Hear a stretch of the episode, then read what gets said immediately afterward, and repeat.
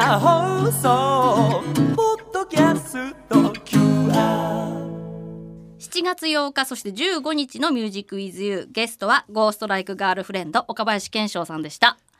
はい、改めていやいやいやいやもうねこの2週にわたってのゲストのトークはがい濃くて、そうですねいろいろ聞いていただけて嬉しかったですこちらもい、やまだだからもう掘りたくて掘りたく ていやいやいやいやあの改めてあの、はい岡林さんがこの「ゴーストライクガールフレンド」をご紹介するとどんなユニットになりますか、えーそうですね、どうんえーまあ、僕一人でやっているプロジェクトなのでバンドではないんですけれども、えーまあそうですねまあ割とこの2週のお話をまあ受けて話させてもらうと、うんまあなんかアレンジに結構耳が行きがちではある中で実は詞曲にすごく重きを置いてるえー人間でありでそれを表明するような形で作ったアルバムがこの間出たって感じですねあのバージョンというアルバムがっそうですねは、はいい6月の19日リリースになってましてていうそうやつですはい、 詩と曲ありきっていうねはい、そうここはねやっぱり正直なところは、まあ、もちろんその歌詞はアルバム聴いてもあーすごいこうなんかこれまでにないような歌詞を書かれる方だなとは思ったんですがはい、実はそのそこまでそういうふうに詩曲ありき詩と曲ありきっていうイメージではなかったのは正直なところなんですよね。はいだから本当にこうやって2週にわたってお話聞いて、うん、あのその部分のちょっとこう深いところがちょっと垣間見えたかなというあで、うん、ははいい、い、やーあのーその中で2週にわたる放送の中で、こんな例えしますだって喜怒哀楽の狭間にある言葉になっていない感情これをーはい歌詞を書くときにはいねあのーなんて言ったらいいのかな、うん、まあ歌詞に起こす時にこうまあ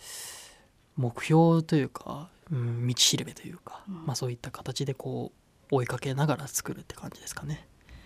はい、うーんあのーもう少しじゃあこうそこに至る普段のはい、岡林さんっていうね、はいものをじゃあちょっとああそうちょっとですねひ探ってみようかな なんていうふうにあのぜひぜあのひはいえっと今こうやってね、まあ、ミュージシャンとして、はい え活動されてますけど普段、うんはいこういわゆるはいもっとじゃあ掘っていいですか普通にもちろんはい朝何時に起きますおおそんな朝はでも本当に最近8時9時とあか全然だからそういう感じですかそうですね、はいまあそれも起こされるんですよねあのおと隣の部屋が、うんあのピアニストかなんかの人でなるほ、まあ、朝から相当うるさくて、うんそれで起きるみたいなそっかそういう 理由かそうういいうう理理由由だでったか いやこれも勝手なだからイメージなんですけど、はいアルバムだけ聞く感じだと夜型ですごい夜になんかいろいろやってそうみたいな、あね、ー感じとかねそうですね勝手に思ってましたけど全然全 然それで叩き起こされるん で、はい、朝です、はい普段はそういうふうにあの楽器としてはね、まあ、ギターを持ってのが最初っていうようなことはちょっとお聞きはしましたけれども、はい今っていうのはがあの曲の作り方としては、はい何を使ったり何をどういうふうにっていうことが多いのかしら。えーとうんまあでもやっぱり、えーギター一本でっていうことなので、えー基本的に、まあ、ギターで弾き語りができる楽曲っていうのは引き続き念頭に置きながら作ってるので、まあ、まず最初にギターで詞曲をまず作って、うんでその過程で、うん、ここにこういうフレーズが入るだろうなみたいななんかそういうのが浮かんでなおかつ忘れなかったらじゃあ採用って感じで、うんその後はパソコンでこうどんどんそれを形作っていくというかいわゆるアレンジ作業に入っていくっていう感じですね。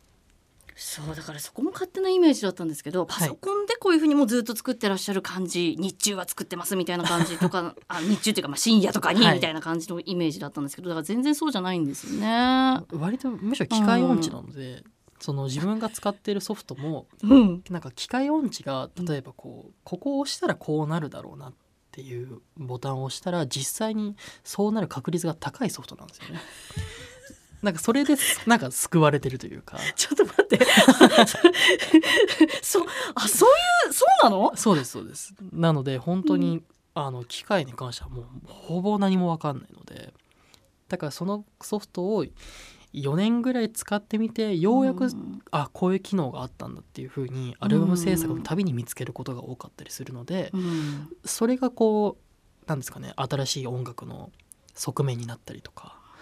なので本当に なんですかね自分のそのなんか不器用さ加減がなんか作品の幅をどんどん毎回毎回広げてくれてるというか っていう感じです 器用さが幅を広げてくれてるそうですねっていうふうには思ってますね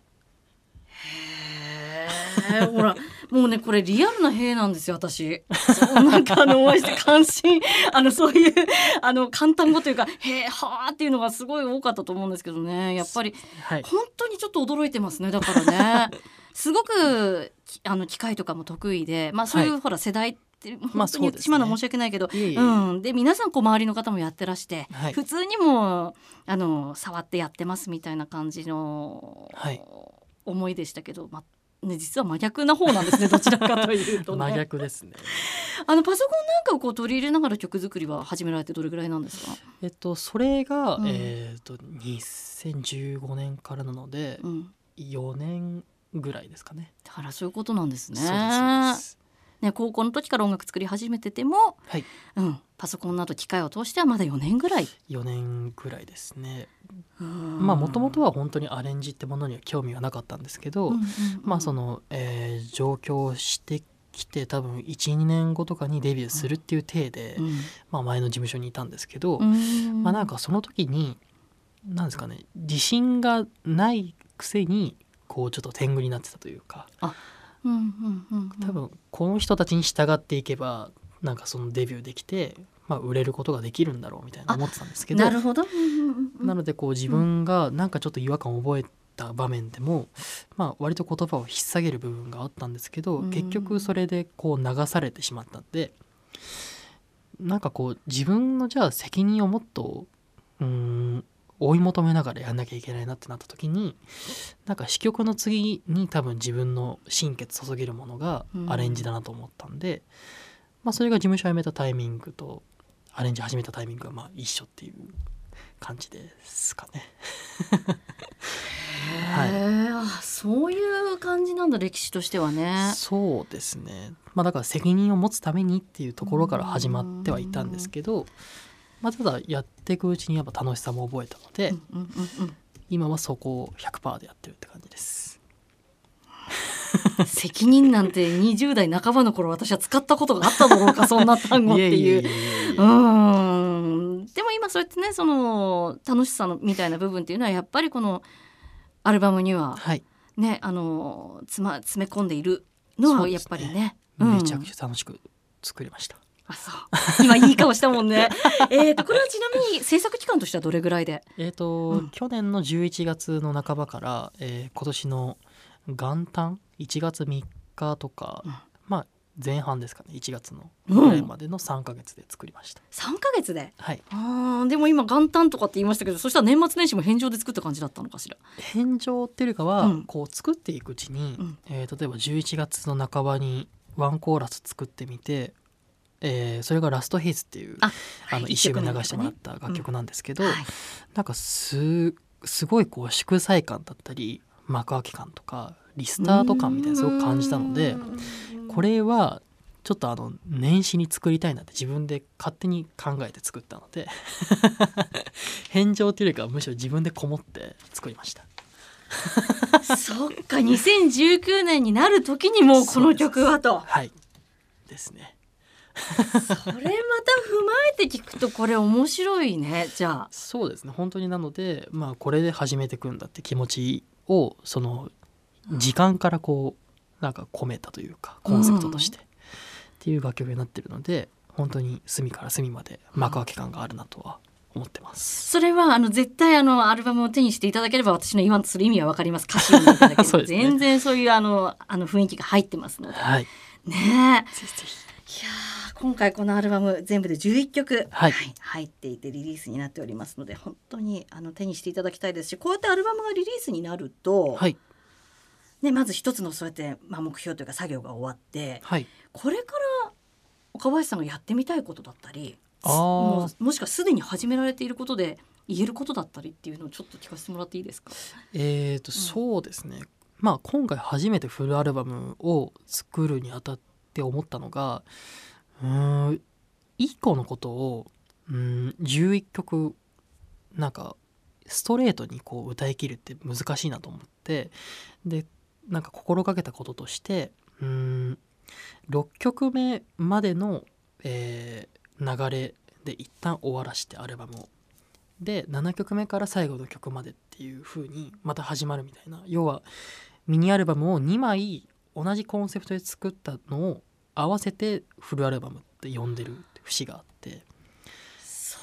そうですっていう作り方しかできなかったのもあるんですけど、まあ、今回なんかそれはなんか意図的じゃないというかなんか悩んだ末に代替案としてできたアイデアだったので